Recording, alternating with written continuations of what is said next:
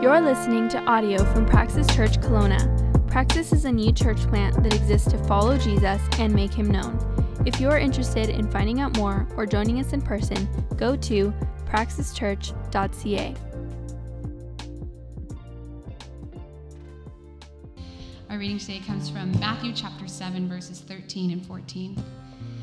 Enter by the narrow gate, for the gate is wide and the way is easy that leads to destruction, and those who enter by it are many. For the gate is narrow and the way is hard that leads to life, and those who find it are few. This is the word of the Lord. Thanks. Praise be to God. Go ahead, take your seats. If I haven't had a chance to meet you, my name is Josh. I'm the pastor here at Praxis. Um, good to have you up, Corey. Corey and I um, served together at a church, the, one of the churches we planted out of in Vancouver, Westside Church. Um, done a number of things with Corey. He's a tall man. Um, look up to you a lot.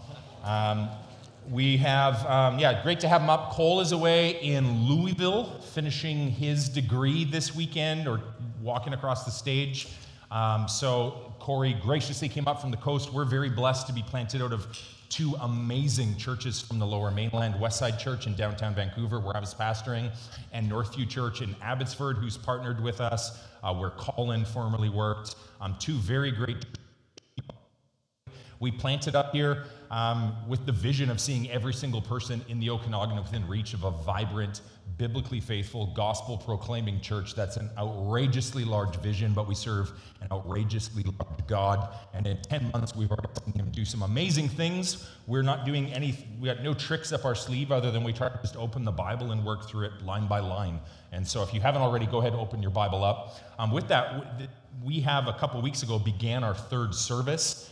Um, we have filled this place up to capacity a couple times over, and so we have a new gathering at 4 p.m. So this summer, as we head into summer, can I encourage you? I know the kind of the, the Okanagan thing is pull back, um, work on your tan a bit more, attendance drops off. Um, this is not the time for that.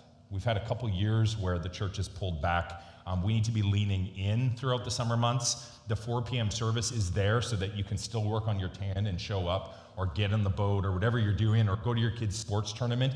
But please don't neglect the gathering together of the saints. This is vital, it's important.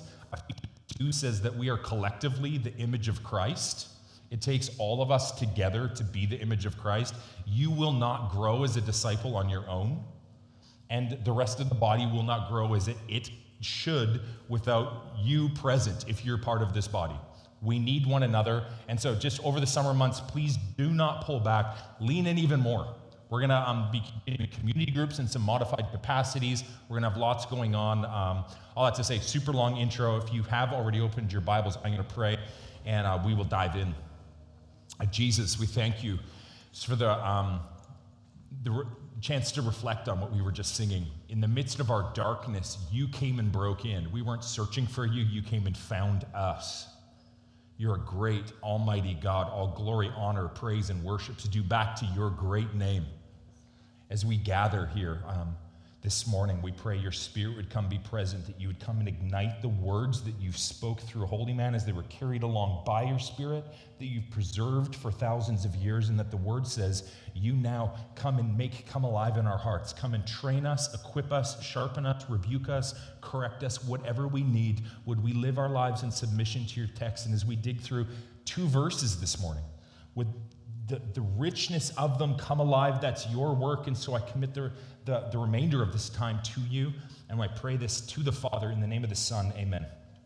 All right, we're working through Sermon on the Mount. If you haven't been with us, Matthew chapters 5, 6, and 7 this longest discourse of Jesus we have recorded in the New Testament. It's kind of a manifesto of sorts from Jesus on what it looks like to live as his disciple. It's a description of a new way of living, if you will. It's kind of a new way to be human. It's Jesus describing a whole new way of life. And we're going to be looking, as I said already in the prayer, just two verses, but they're meaty Oh, this text is meaty. Uh, and in it, what we're going to see is a contrasting word picture two ways put before us. And um, this is this literary device occurs all throughout the scriptures. If you're familiar with the Psalms, very first psalm begins with the psalmist saying, um, "Blessed is um, the one who walks not in the counsel of the wicked, or sits in the seat of scoffers, or stands in the way of sinners, but his delight is in the law of the Lord, and on his law he meditates day and night. And he's like a tree planted by streams of living water that bears its fruit in season and whose leaf does not wither.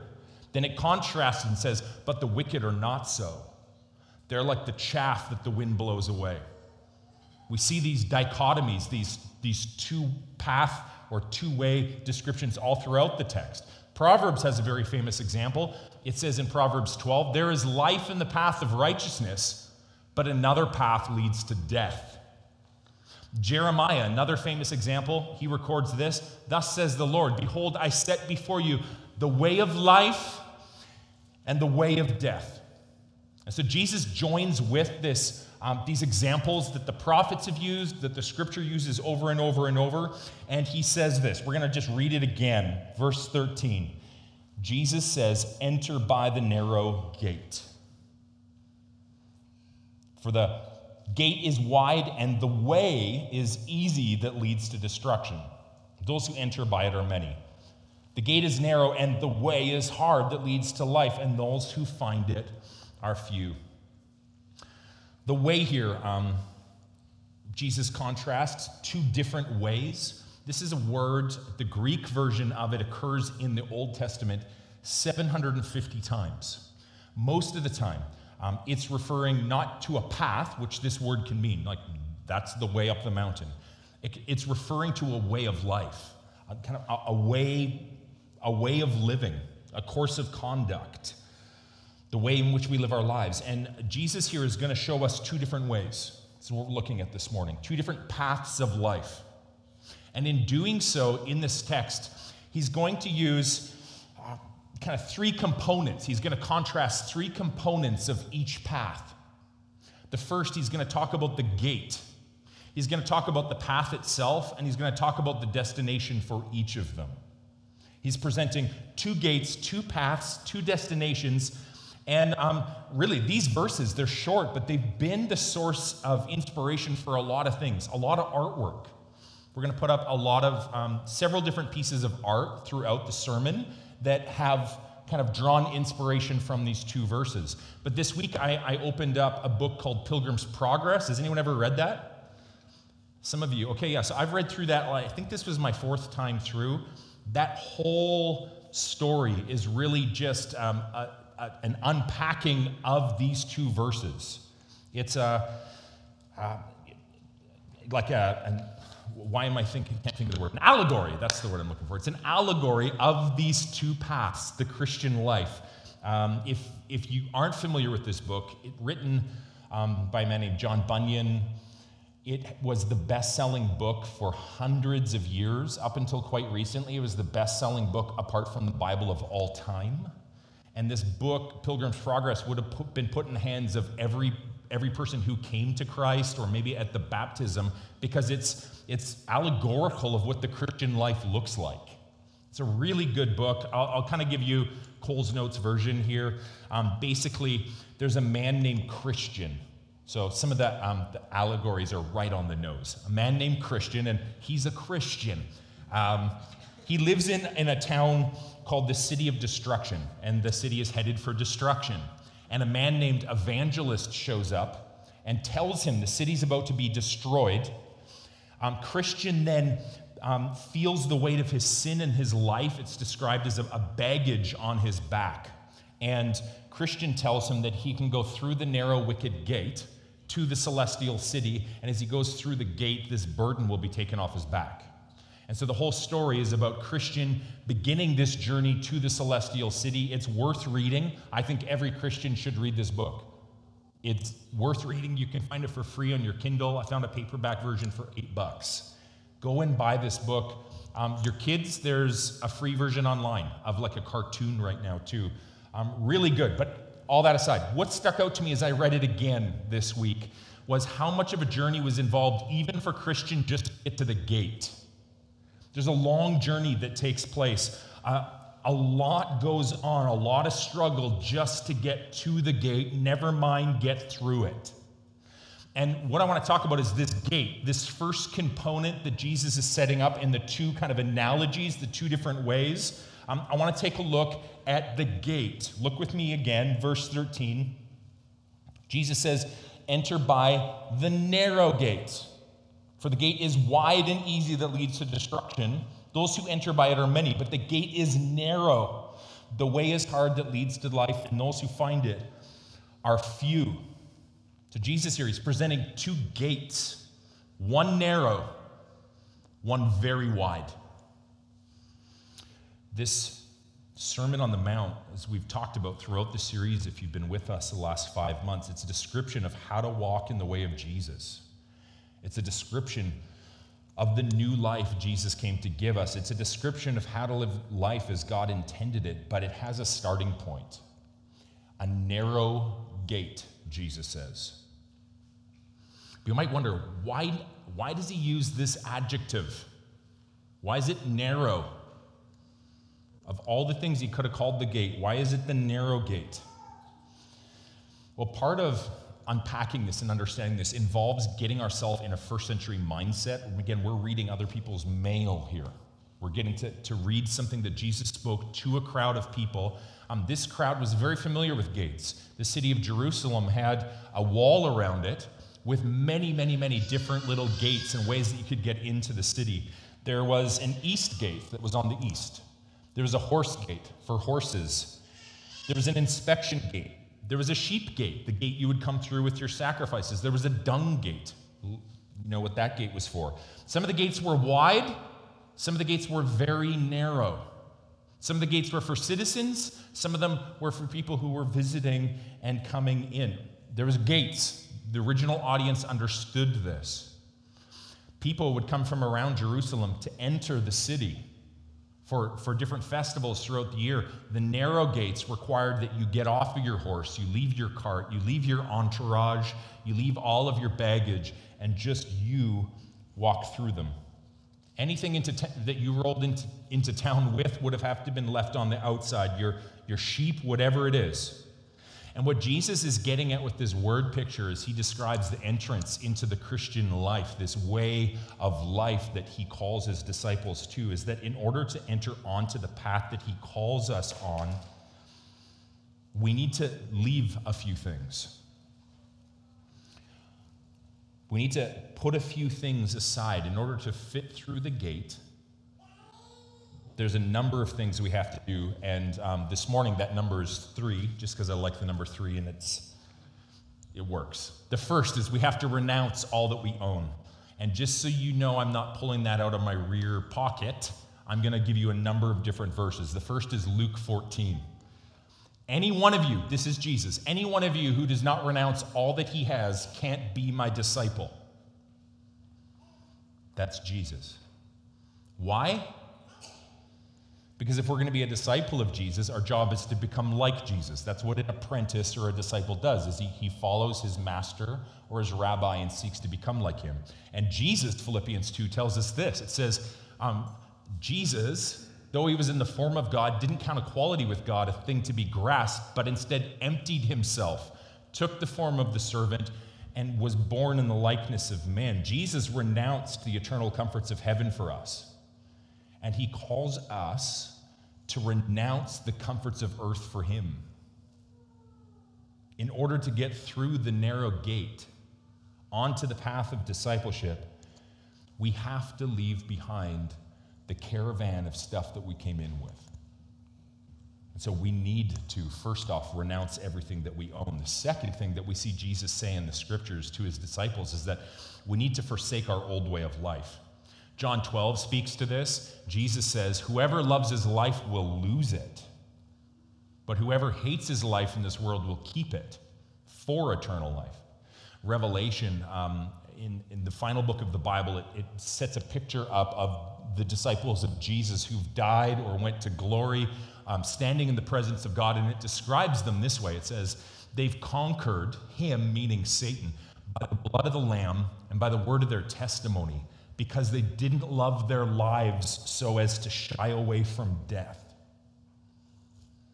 We're called to forsake our old way of life, to fit through the gate, To enter the way of Jesus is to leave one way of life and enter into a new way, a way with different values, different objectives, different currency, different purposes. Jesus is not an add on to our old way of life. He's not a life hack to, to give us more of our old way of life that superpowers our ability to live life as we used to. The way of Jesus is radically at odds with the way we used to live. Matthew says this Whoever finds his life here will lose it, but whoever loses his life for my way will find it. Matthew says this again, records Jesus saying, Whoever wants to save his life will lose it, but whoever loses his life for my sake will find it. And again, Jesus says this Everyone that's forsaken houses or brethren or sisters or father or mother or wife or children or lands for my name's sake shall receive a hundredfold and shall inherit everlasting life fit through the gate, we need to renounce everything we own, forsake our old way of life, and thirdly, repent of our self righteousness. And I want to explain this.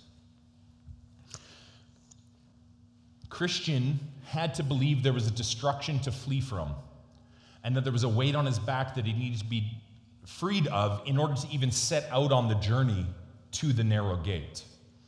We won't enter through the narrow gate and onto the path of life if we don't believe there's something we need saving from. If you think you are fine, you will not approach the gate. If you think, if, if you are carrying anything, this is important to know, if we are carrying anything, we will not fit through the gate. The thing that's making many people too fat to fit through this gate is that they believe they're fine, they're good. They think their way of living is good. Actually, in Pilgrim's Progress, um, there's two characters that try to keep Christian from going through the gate. One of them's name was morality, and the other fellow's name was civility. The two things that prevent us from going to Jesus empty handed and asking for righteousness not our own. When civility comes in, we think, oh, I'm, I'm a pretty good guy. I'm better than that neighbor over there. When morality comes in, we think, man, I'm pretty moral. I've been doing a lot of good things. I think God's pretty impressed with me. Any righteousness that we come to this gate with makes us too fat to fit through. Any righteous deed, anything that we think polishes us up, makes us presentable to God, or makes us his favorite child, or the one that needs saving a little less than that one over there, anything like that makes us too fat to fit through. Anything we do that we believe makes us more acceptable to God actually hinders us from coming to Him at all. To fit through the gate, we need to release everything in our hand. We need to turn from every pursuit that we previously lived for. We need to replace the values once adhered to. We need to march to the beat of a different drum. For every single person who decides to follow Jesus, entering through the narrow gate requires that we leave behind. And I don't know what that is for you, but it's something. If you are coming to Christ, if you've come to Christ, this means there is something, something that needs to be left behind. I don't know what it is. Again, some pursuit you're living for, some religious action that you're doing that you assume makes you right in the sight of God your pile of cash, your possessions. I don't know. I don't know what it is. Relationship you're having that you refuse to let go of, and you're trying to squeeze that other person through that gate, despite the fact that you know it's impossible to maintain in the way of Christ. I don't know what it is, but there is something. And so, Praxis, I want to ask you, I want to remind you first the gate is narrow, and then I want to ask us all what is following Jesus? and entering through this narrow gate require that we leave behind. To fit through the gate, everything from our old life has to be put off. But as we go through the gate, there's something that we need to put on. This, this image depicts it very well. It's a cross. We go through the gate with a cross, and we continue on the path with a cross. And this leads us into the second kind of object um, contrasting um, component that Jesus presents in these two paths, and that is the path itself, the way. So read with me again, verse 13. He says, Enter by the narrow gate, for the gate is wide, and the way, that's what we're going to look at, pay attention to this, the way is easy that leads to destruction. Those who enter by it are many. The gate is narrow, and the way is hard that leads to life. Those who find it are few. I already mentioned in the original language, the way here can refer to a path, but it usually refers to kind of a, a way of life, a, a, method of living.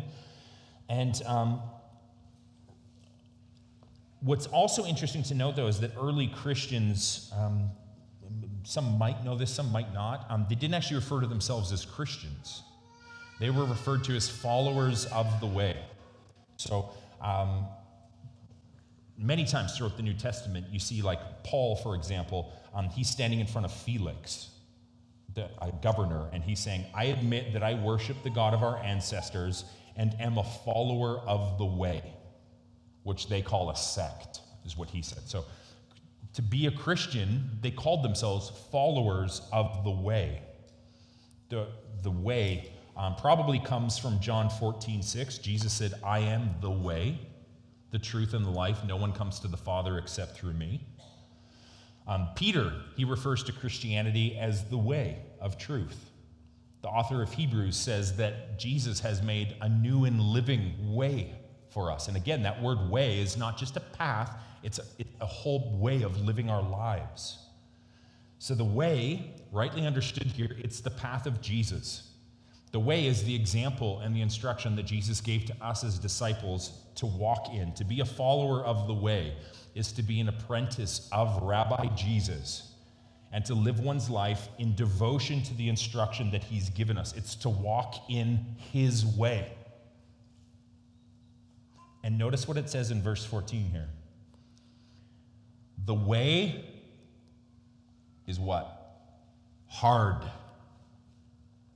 The way is hard. Some paths are wide and easy. This one isn't. This requires careful, careful attention in order to stay on it. Um, this reminds me, as I was thinking about the narrow, hard way, it reminded me of a road I drove on in India once. Um, this is the road. I was leading a team into northern India, doing a hike through the Himalayas, visiting some orphanages, and um, this is the road we had to drive across. This is a narrow, hard road. This is, in fact, the world's most dangerous road. And as you look down these cliffs, you'll see it's certain death if you fall off of them. And, and from time to time, you'll see like little buses or cars that have indeed fallen off of this road. It's very treacherous. It's not like driving from Calgary to Saskatoon.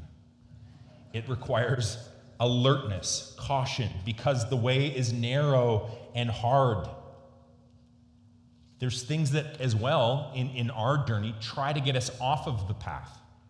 In Pilgrim's Progress, there's, there's a town named Vanity, and they, that has a fair within, and many end up leaving the path in order to enter into Vanity's Fair, which is uh, a term, of course, you've probably heard about it's not just the gate that is hard to fit through, the path is hard to stay on. It's hard to stay on. And, and listen to what verse 14 says. Um, actually, just first, I'll set it up with verse 13. It says, The gate is wide and the way is easy that leads to destruction.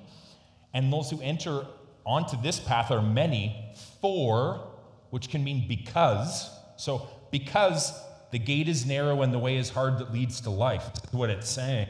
There's people who began on the hard path and turned off instead to go on the wide, easy path because it's too hard. Some people saw the cost of going on this path and they turned back. Jesus actually calls us to do that. He says, before you build a house, count up the cost and make sure you have enough money to complete it. Take a look at the path. It's hard. There's many things that threaten to pull us off, and we need to be aware of them. We live in a, in a culture that's full of things screaming at us to come off the path. Few really notable ones sexual pleasure, massive one. this, this kind of allure of immediate sexual gratification, wealth, financial security, all that it promises to deliver. It's led lots of people off of the path. Experiences, a big one for me in my in, in early on in my discipleship. These things. Oh, if I follow Jesus, I might miss out on this. Big one today, a little controversial. I think homeownership's led a lot of people off the path of Christ. Just that promise of a bigger house, or even just a house, or a townhouse, or a trailer. You know, this is the most expensive place in the world. This promise of security and peace that we believe will happen once we have our dream home and our interior looks like the latest issue of Dwell. Relationships. So many people come off of the path because they want that relationship now and they don't want to wait for it. They want that um, temporal, earthly relationship now and they don't want to wait for whatever God might have for them, or that promise of the eternal relationship that we get to have in God through Christ. The gate is hard to fit through, but the path is hard. Now, you might, you might be thinking as you hear this, didn't Jesus say, My yoke is easy and my burden is light, though? Familiar with that? Jesus says, My yoke is easy, my burden is kind we can, um, we can misunderstand this. Um, the promise of Jesus isn't of a burden free life or a life free of pain or suffering or difficulty. The easy yoke and light burden that Jesus refers to, um, the yoke was placed across the shoulder of cattle. This was the weight they had to pull, the burden they had to carry. It referred to um, the yoke of religious deeds, all of these religious actions that people had to perform to make themselves right before God. We don't bear that yoke. Jesus has bore that for us. We don't walk with baggage and a heavy load on, but we walk a hard path. Jesus removes the burden, he carries it for us, but there's still a road, and it's not easy. Jesus' yoke is easy, but the road is hard. The alternative is a heavy load on a really, really easy road. The hard way is not a popular way, and most are tending towards what Jesus describes as the wide, easy gate. In fact, many churches, um, this is the message they preach wide gate Christianity. They, you know, call people to come as they are, which is good but they, they leave them right where they are, which is not good. They challenge them to nothing. They don't confront sin, they don't refer to it. In fact, they're rounding the edges off of the gospel. They're changing the scriptures to say what it says so that it'll be more acceptable to people. Many people are modifying this gospel into a gospel that costs, costs nothing. But we need to hear this. A disciple without a cross is a disciple without Christ. A gospel that costs nothing is worth nothing. A disciple without a cross is a disciple without Christ. And don't take my word for it. Here's what Jesus says Whoever doesn't carry their cross and follow me can't be my disciple. A crossless discipleship is a Christless life. Matthew 16, Jesus told his disciples, If anyone would come after me, let him deny himself and take up his cross and follow me. Matthew 10, he went on to say, Whoever doesn't take his cross and follow me is not worthy of me. We can't get through the gate without a cross on. We need to put things off. And you can't walk the narrow path without, on, without a cross on either. The, the way is hard because it forces us to take sides. Either we live for this life or we live for the life to come. Either we indulge in the desires of this life or we deny them. Either we are Lord or Jesus is Lord. Either we honor Jesus with our sexuality or we make ourselves Lord. Either we honor Jesus with our finances or we make ourselves Lord. Either the kingdom is ultimate or this kingdom is. Either we put on a cross or we put one off. You can't be a disciple of Jesus without one, though. So, Praxis, I want to ask you what cross are you avoiding putting on?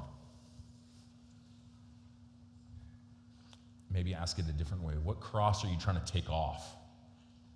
If you're a disciple of Jesus, what cross are you trying to take off? Perhaps, could I suggest, our crosses aren't keeping us from life. Perhaps our crosses aren't keeping us from the path of life. Perhaps they're keeping us on the path of life. Take a look at the final component with me um, that Jesus shows us in his juxtaposition of the two ways. First, we looked at the gate, then the path. Now, take a look with me, um, the destination. Verse 13 here, um, he says, Enter by the narrow gate, for the gate is wide and the way is easy that leads to destruction. But the gate is narrow and the way is hard that leads to life. The wide, uh, the wide gate and the easy path, they deliver immediately. So we know they do. They'll, instant gratification is their promise. But they deliver into your hands something that decays, a life that is fading, riches that are corroding, wealth that moths come and eat and destroy. It ought to be temporal. Many, many of us were living our entire lives just collecting ride tickets for a carnival that's leaving town. There is an easy, wide path, but it leads to destruction. And Jesus contrasts this with the destination of the hard path. The hard path that leads to life, it says. And, and, and that word is interesting if you get into the original language in the Greek, um, to get nerdy with you for a second. It's this Greek word zoe.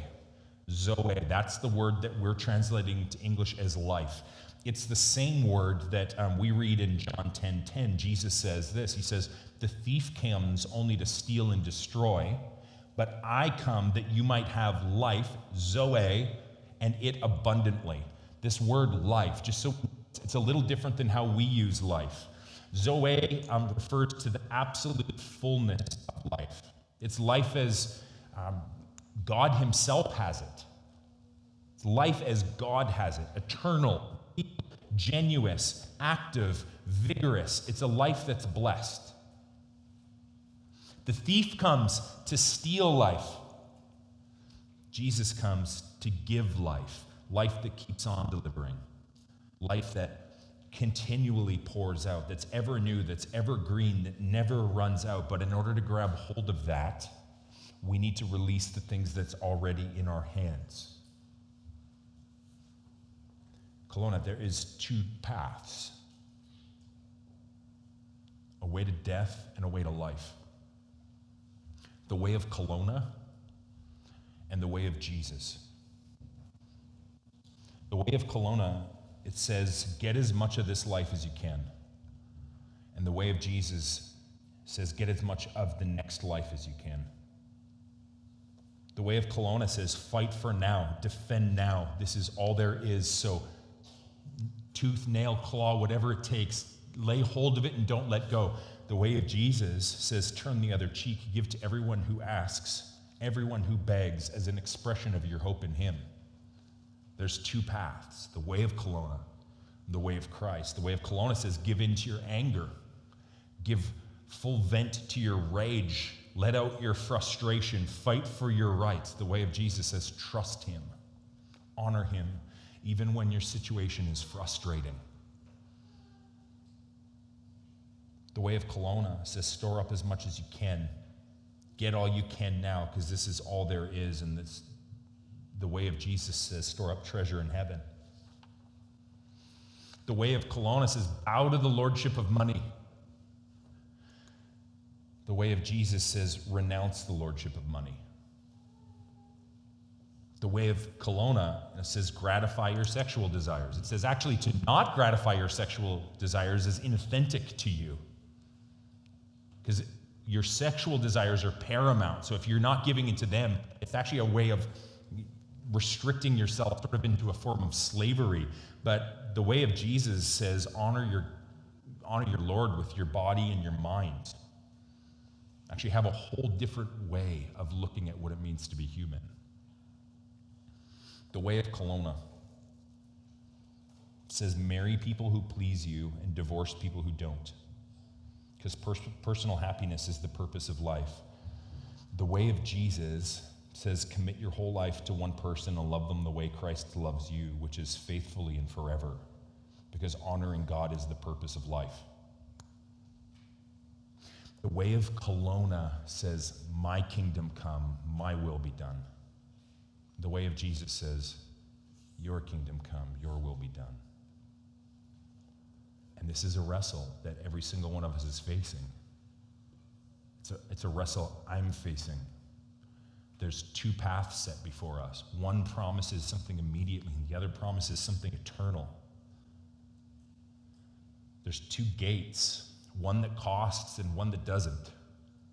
There's two paths, one that is easy and one is hard, but there's two destinations as well. One of them you don't want. My favorite scriptures in the Bible is from um, the book of Malachi. If you flip to your left just a little, you'll come there. It's the last page in the Old Testament. Malachi says this once more, this is God speaking, you shall see the distinction between the righteous and the wicked, between one who serves God and the one who doesn't serve him, between, in our instance, the one who's on the path of life and one who's on the path of destruction. Once more, you'll see this distinction. For behold, the day is coming that burns like an oven, and all the arrogant and all evildoers will be stubble. The day that is coming shall set them ablaze, says the Lord of hosts, and it will leave them neither root nor branch. Nothing stored up here will last. But for you who fear my name, the Sun of Righteousness will rise with healing in his wings. And this line, you will go out like calves released from the stall. I grew up going to rodeos. And if you've ever been to a rodeo and seen calf roping, you remember the calf in that that cage, and the second they open the gates, it's off. This is the picture that's being put for us here. We will go out like calves released from the stall. It might feel like captivity now, it might feel like cagedness, but we're going to be released to life eternal. One path leads to death, one leads to life. And as we close, we need to remember the only thing that qualifies us before God. The only way we're fitting through the gate is if we leave every other thing behind us and we come through that gate with nothing in our hands but a pleading for Christ's righteousness and not our own. We need to examine our lives. We need to pay attention to what it is that's trying to get us off of this path. There are things. The way is hard, the edges are steep. And we need to remember that the paths we walk lead us somewhere. A few questions as we close. Just first, what is keeping you from passing through this gate? And maybe you're here and you're a skeptic and you, are cautious. You're kind of kicking the tires of this thing called Christianity. You're wondering what this Jesus guy is if you want to pass through this gate, there's an invitation to you is to leave every form of righteousness that you contribute to and accept the one that Christ has purchased for you. Couple closing questions. If you are have walked through this gate, you would call yourself a disciple of Jesus. What threatens to draw you off? What is trying to allure you off the path of Christ? There is something. There is. Lastly, what cross are you avoiding putting on? Maybe put better, what cross are you trying to put off? We're gonna we're gonna close. The band's gonna lead us in worship. But um, if you are a Christian, I want to invite you forward to take communion. We do this in remembrance of the fact that Jesus made a new way for us.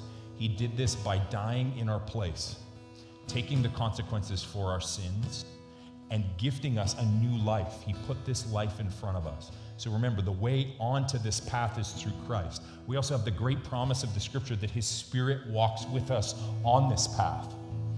And so take this because it's the body and blood of Christ that were um, shed in our place that gifted us this Holy Spirit that now walks with us. And it's the same one who, who holds our salvation secure. And so I'm, I'm going to close in prayer, and I want to invite you to just ponder these questions. And when you're ready, if you're a Christian, come forward, take communion. If you're not a Christian today, I would plead with you put off whatever you came in with, any form of righteousness that you think makes you more acceptable to God, and instead just pick up the righteousness that Christ can gift you today. May close us in prayer. Jesus, we, we confess you are the true and living way. You are the way, the truth, and the life. You are the one way to be reconciled to the Father.